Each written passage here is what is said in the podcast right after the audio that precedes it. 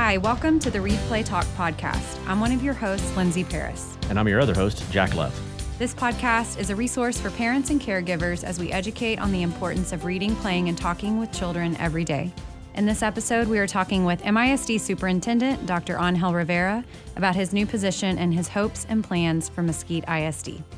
Well, welcome to the podcast, Doctor Rivera. Well, thank you for having me here. This has been a long time coming. I think, Jack, every time we record an episode, we leave and you're like, we got to get Doctor Rivera on yep, here. Every time. So finally. I know. Your schedule, we were able to align. Yeah, happy to all the him. Stars aligned, and here you are. Well, I'm glad to be here. uh, before we get started, can you tell us a little bit about yourself, family background, how you got to education in Mesquite? Well, sure. I actually uh, was born and raised in Puerto Rico until probably second grade, where my parents migrated to Boston, Massachusetts, and that's where I learned a little bit of the English that I know today, right? We returned about four years later to Puerto Rico, where I graduated from high school and uh, enlisted in the U S Army for seven years. And then once I completed two enlistments, I returned back to the United States. I actually moved to Texas, to Houston, Texas, and I started going to U of H. And I finished my degree in pre-med. I was actually going to go to medical school, took the MCAT, decided to teach one year before going to medical school, and never applied to medical school and ended up being a teacher and an educator. Wow. I know. It's like such a journey. I don't, yeah. I don't think I remember you having told me that you, you lived in Boston. I did. I still go often. That explains why you always use the word wicked. Explains a lot of things. Explains a lot. So you're in education, and you've you've been in several districts. How long have you been in Mesquite, and then how long have you been in your current role as superintendent? Well, I've been in Mesquite. This is my fourth year in Mesquite, and I've actually been superintendent for a month and two weeks. There you go. Look at you, and a pro already. Oh, I wouldn't say a pro. uh, I think we uh, I call it O J T, right? On the job training, yeah. Learning every day, and you encounter situations. They're different every day, but you just approach them with an open mind. Mm-hmm. Yeah, we always called that baptism by fire. Right? Mm-hmm. Like, here you go. Going to learn this way. And you have children. We're going to talk about them later in the episode, mm-hmm. but tell us how old they are. Well, now I have a uh, twenty-six-year-old today. So birthday, my oldest is twenty-six. Mm-hmm. That is Naya. And then I have a twenty-one-year-old, Sean. He's actually going to U N T D. And then I have a eighteen-year-old, Angelina. She's going to U N T. And then I have Mia, this is sixteen, and I have Gael, which is thirteen. Just a good range. All right, so let's get to some meat of some stuff. So you've only been in Mesquite for four years, I think is what you said, right? Four years. Yeah, and then in your current role for a month and a half or whatever it is. So I know that you've only been here for a short time, but I know that when you got here, you like jumped into Mesquite like with both feet. I mean, you immersed yourself in the community. Why was that important to you?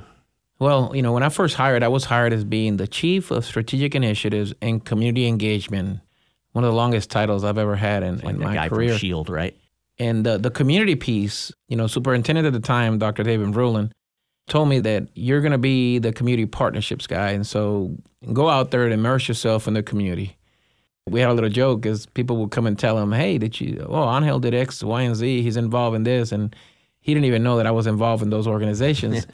So he will just tell me, hey, whatever you're doing, keep on doing it because people are quickly getting to know you and you're contributing to the organization and to the community because one of the biggest, I think, reasons and just when it comes down to impact that someone can do is if you live in a community, if you work in a community, you have to be involved in that community. Agree.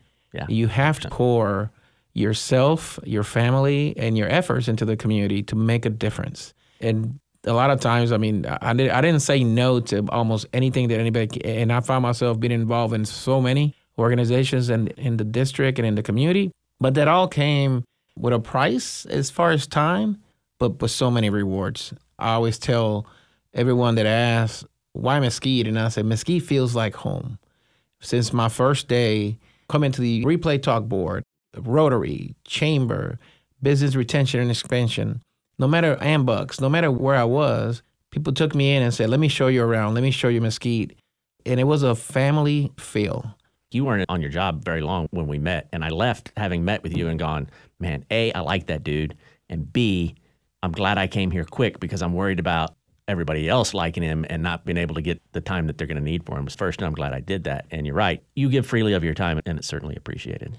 You know, Lindsay Parris was one of my first hires. First yeah, we can best. talk about that later. First right? and best hire. So was, you know, the, the bar was set pretty high yeah. when we hired. And I think I met you in my second week on the job. Yeah, it was pretty soon, I remember, yeah. And I, and I think I'm fortunate enough, and I hope, not only can I call you, you know, somebody I work with, but I think we're friends too. Yes, sir. Uh, and, and I rely and, and bounce things off of you all the time too. So that's good to have around for sure. So now you've you've jumped in, you, you've immersed yourself, and now you've been promoted to the big cheese, right?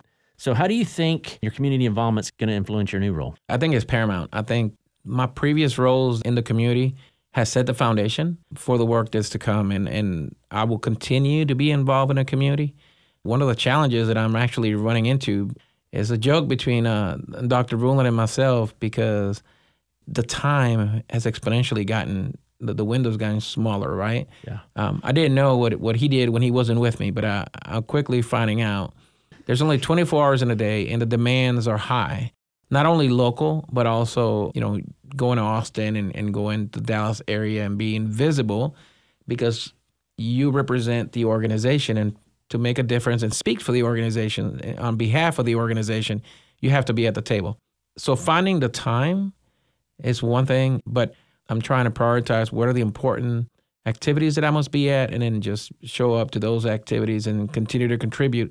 Regardless of the role, I want to contribute to the community and continue to do those things that I was doing before. Yeah, and it's got to be tough, I imagine, because every you know everybody thinks what they've got is important, right? You know, that heavy weight of deciding what's important to you, while they're all important, what's most important has got to be pretty tough to deal with. Well, you have to be able to discern, and, and yeah. this is another shift. It's kind of what's important to me really doesn't matter. I always trying to think about what's important for the organization. Where can you make a biggest impact, yeah. right? And so you think organizationally, as for Mesquite I S D, was the best investment of my time. Yeah, and, and you're doing it now in Mesquite I S D, kind of what you did when you first came into your initial role in the district is like, when you're in the community, you went to all these different clubs, organizations, um, met people, heard their opinions, you know, saw the community from their perspective. And now you're doing that with the district, like going to the different campuses, going to different departments. And I think when you're able to do that, when you make decisions, you're able to see the issue maybe from multiple sides, because you've spoken with the people who will be affected by those yeah. decisions. Well, actually, I'm uh, out of the fifty-one campuses and the tour, I'm on twenty-one. So today I'll go to another campus in the afternoon. You said it, Lindsay, it's about giving people access, letting them hear directly from me, and providing opportunities for them to ask me questions.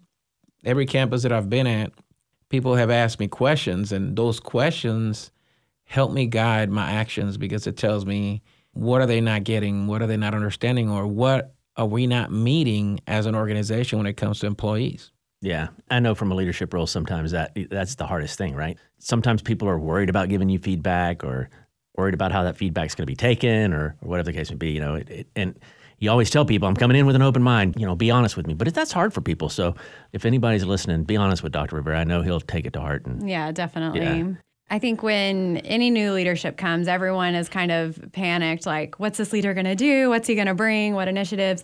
But you've said, you know, from the beginning with this role that you really want to continue the work that's going on in Mesquite without bringing new programs, new initiatives, but really continue what we already have going on. Can you explain why that's a main focus of yours? In Absolutely. This so if you think about my trajectory here at Mesquite, I've been in Mesquite now my fourth year. So the current initiatives we call our strategic roadmap, I've worked on probably five out of the seven. But also, the Board of Trustees actually passed the strategic roadmap for a three-year plan, and I think we need to hold true to that for a lot of reasons. Coming out of COVID, mm-hmm. I like to tell people that I'm looking at COVID through the rearview mirror, and hopefully that's a true statement. But coming out of COVID, we've discovered the organization has so many needs coming out. And the last thing that we need is a leader that can come in and just do a one eighty and add things to the plates, add tasks. We need to focus on our people. We actually, what I'm going around telling the campuses is we need to really dig in deep to our four core values. And the first one is people first. I believe that if we treat our people and we address our people's needs, they'll better serve our students, and ultimately it'll improve Mesquite I S D overall. I know that's really comforting to people. I know when you were named as superintendent in that board meeting, my phone was blowing up because people knew that I worked for you in your first role. And they were like, are we happy about this? And I'm like, we are so happy about this. This is such a good move for yeah. Mesquite. He's going to be fantastic. And I'm glad that you're emphasizing that core value when you go to speak to campuses, because knowing you personally, I believe that about you, that like you do love people and love the people that you work with and work for you and are really making decisions that are in their best interest and, and will benefit them in the long run. Well, if you think about it, Lindsay, you know, we talk about our business, ed- education. We are, we're a people business, investing in people, producing people. Mm-hmm. And so it's all people, the relationships that we develop, I think it's, it's our biggest asset. And so if, if we don't take care of our staff, if we don't pour into our community, then how can we teach our kids? Mm-hmm. Yeah. That's a great point. Yeah. So I know, and I think Lindsay knows, I think we all know that you see value in, in the Read Play Talk arena, thankfully. And I know that because we've worked together. But can you tell our four listeners? There are more than four, Jack Love. I like the joke with Lindsay. Can you tell our listeners why it's so important? Why is this initiative especially important for Mesquite? Well, absolutely. But we know our community, there's a lot of disparity in our community, and it's a lot of things. A child of poverty myself, and like people look at me now and say, oh, well, it's easy for you to say it. You make a good salary. That was not always the case. You know, my parents are not educated. You know, my mother went to seventh grade. That was it. And then my dad went to sixth grade. But what they did do is they read, played, and talked with us. And we developed cognitively. My sister and I both have degrees. I just... I just never stopped. That's a joke in my family. You just never stop going to school, and that's a good thing. But as I look back, if you are to break the cycle of poverty or just improve your conditions, because it's not about just poverty, right? It's about improving.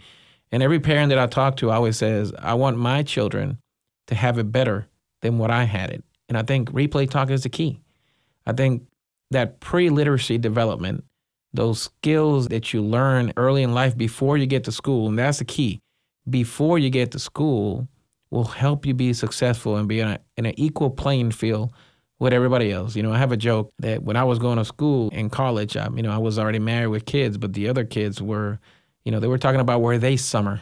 You know, where do you, I summer in Paris, I summer in Greece, and I was summering at a part-time job because... And it was, those conversations didn't resonate with me. You know, when affluent children go on vacation, they they go to France and go to the Louvre and, and have these rich experiences that working class families can't have. And we are a working class family in Mesquite, and I'm proud of that, that we are a working class family, because there's a lot of a lot of uh, pride that comes with that. But Replay Talk is the single most important thing parents can do with their children before they come to school. Yeah, and I think the statistics show that, right? I mean, when you look at all the numbers, and, and I don't want to get into the numbers, but it's mind-boggling how successful children are when they're read to, played with, yeah. and talked to on a daily basis prior to getting school. I mean, it's it's shocking. We talk about this often. Like, we still have a long way to go to reach even more families here in Mesquite. But I, I do think we're seeing improvements and changes, and especially in school readiness with our kindergartners coming in ready to read. But we still have kindergartners who can't spell their name on the first day of school. So, I mean, there's still work to be done. We talk a lot with Read Play Talk about how this benefits the child, and it does. I mean, it sets them up for success. But when parents, caregivers, grandparents, whoever, when they do this at home, it allows our teachers to do their jobs more effectively as well, right? Because they're able to teach at their grade level and, you know, not have such a wide gap. And so that that's another area we try to stress is like, it takes some pressure off of teachers a little bit. Yeah. And that's why we push the Lena Start program so much too, just um, teaching parents how to best engage with their children. Absolutely. Give them the prerequisite skills. And when they get to school, they can jump right in mm-hmm. and actually start on grade level with their learning. Yeah. You mentioned this a little bit when you were answering your last question, but um, your kids aren't little anymore, but at one point they were. And uh, for a while you were a single parent, you were continuing to go to school, you know, seeking after promotions. And I know that was hard, you know, to do that on your own with your kids. But I, I want you to talk about this particular subject, because I think a lot of our parents in Mesquite can resonate with that. Other single parents who are working and feel like, I just, I don't have the time. I don't have the energy to really invest in my kids. So can you talk about your experience during that time in your life and how you maintained engaging with your kids, working and parenting? Absolutely. Back in the days when I was a single parent, right, I had three kids. And right before I uh, married my current wife, Vanessa, and I had custody of my kids. So I worked a full-time job, going to school, trying to manage that. But just a simple task that you take care of. For example, I will, I will take my kids to the grocery store, and we would talk through what we're shopping for and, and kind of just have constant conversations with them because I didn't have additional time, right? And then we got home, and if I was cooking, they sat on a counter. And then you just talk, talk to ingredients, talk, talk to steps of cooking. Basic conversations. Of course, when you put them in bed, you read books like most of the parents actually do to their kids. But we had probing questions. You know, you're trying to guess what's going to happen next. And even even if they weren't talking, they will get excited and you will get a, some kind of reaction out of them. But that interaction with them was so important. And then when we played, right? When we played, we played games. We went around the park. I try to do as much as possible to ensure that I was still interacting with them in spite of my other responsibilities to, um, you know, go to school and and, and have a job and, and put food on the table. You have to be intentional about the time that you're spending with your kids. Before you look at it, they're all grown up and you're sending them to school and you have to do this before they get to school. Yeah, you're capitalizing on moments that you are going to be doing anyway, which is what we try to communicate to parents. Like, you're already going to the grocery store, you're already cooking dinner, you're already driving in the car. What can we do during those moments to engage with our kids? Yeah, and I know we've talked about it a lot. I, I think oftentimes because it's first, we always say read, and people get stuck on mm-hmm. read. They honestly forget about the play and the talk part, mm-hmm. which are as vitally important, if not more so, than the reading part. It is. Right? There's some research about brain development, about emotions, playing and talking. There's research with reading, right? But if we're not going to get technical, if we go to play and talk, there's a lot of research out there about, you know, brain development and that sort of thing that can help you.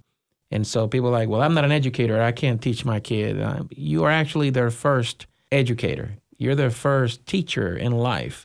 So it is important. Yeah. That's the very first thing we tell our parents who do Lena Start. We tell them you are your child's first and most important teacher. And that's not to scare them or intimidate them, but more to empower them that they are fully equipped to set their child up for success. Yeah. Looking back on it with my two, I, I didn't realize what I was equipped with. Like, I'm going to have brilliant grandchildren. You're my, ready for them. Yeah, I'm ready for them now. But but it's true. Like, I, I mean, I talk about it all the time. Like, if I'd have just known. And we're in such a time now where it's so much easier to let people know. Yes, I think that's the main issue. I think I, I believe that parents want the best for their kids. They want to set them up for success, but they don't know how. Yeah. And I love the work that we get to do, just communicating that it's simple. We're not asking for you to explain like rocket science to your kid or anything like that, but just really simple practices and enhancing these routines that you're already doing every day. Yeah, and I think mixing it up too sometimes. Like you talked about reading every night when you go to bed. Well, maybe sometimes you read in, in the afternoon and then maybe just talk at night, mm-hmm. you know, or you do play a quick game of whatever it is before you go to bed. I mean, there's times that you can do those things. I mean, we're in a great time. And super glad that we have Doctor Rivera as We're our thrilled. leader in the in the trenches. You've lived a servant life your whole life, right? Mm-hmm. I mean, you you know, you were in the Army, not easy. Uh, by the way, I think he left out the fact that he's a, a Ranger, right? An Army Ranger. I yeah, mean, that, I did. That, uh, uh, airborne Ranger. Jumped out of a few airplanes in my life. Yeah, I mean, that's... Minor detail. Yeah, yeah. That's difficult to achieve. So your success in all the things that you do, and so we know that you're going to be a success here. So thank you for being with us today. Well, thank you for the invitation. And yeah. know that Replay Talk will continue to be important for this district for the years to come. Thank you. Thanks for listening to today's episode with our guest, Doctor Ángel Rivera. If you haven't done so already, please hit the subscribe button so you never miss an episode. We would love it if you would share this episode with friends and other families in our community that could benefit from this information. We encourage you to follow us on all of our social media platforms for ideas on how to read, play, and talk together at home. You can follow us on Facebook and Instagram at Read Play Talk and on Twitter at Read Play Talk T X.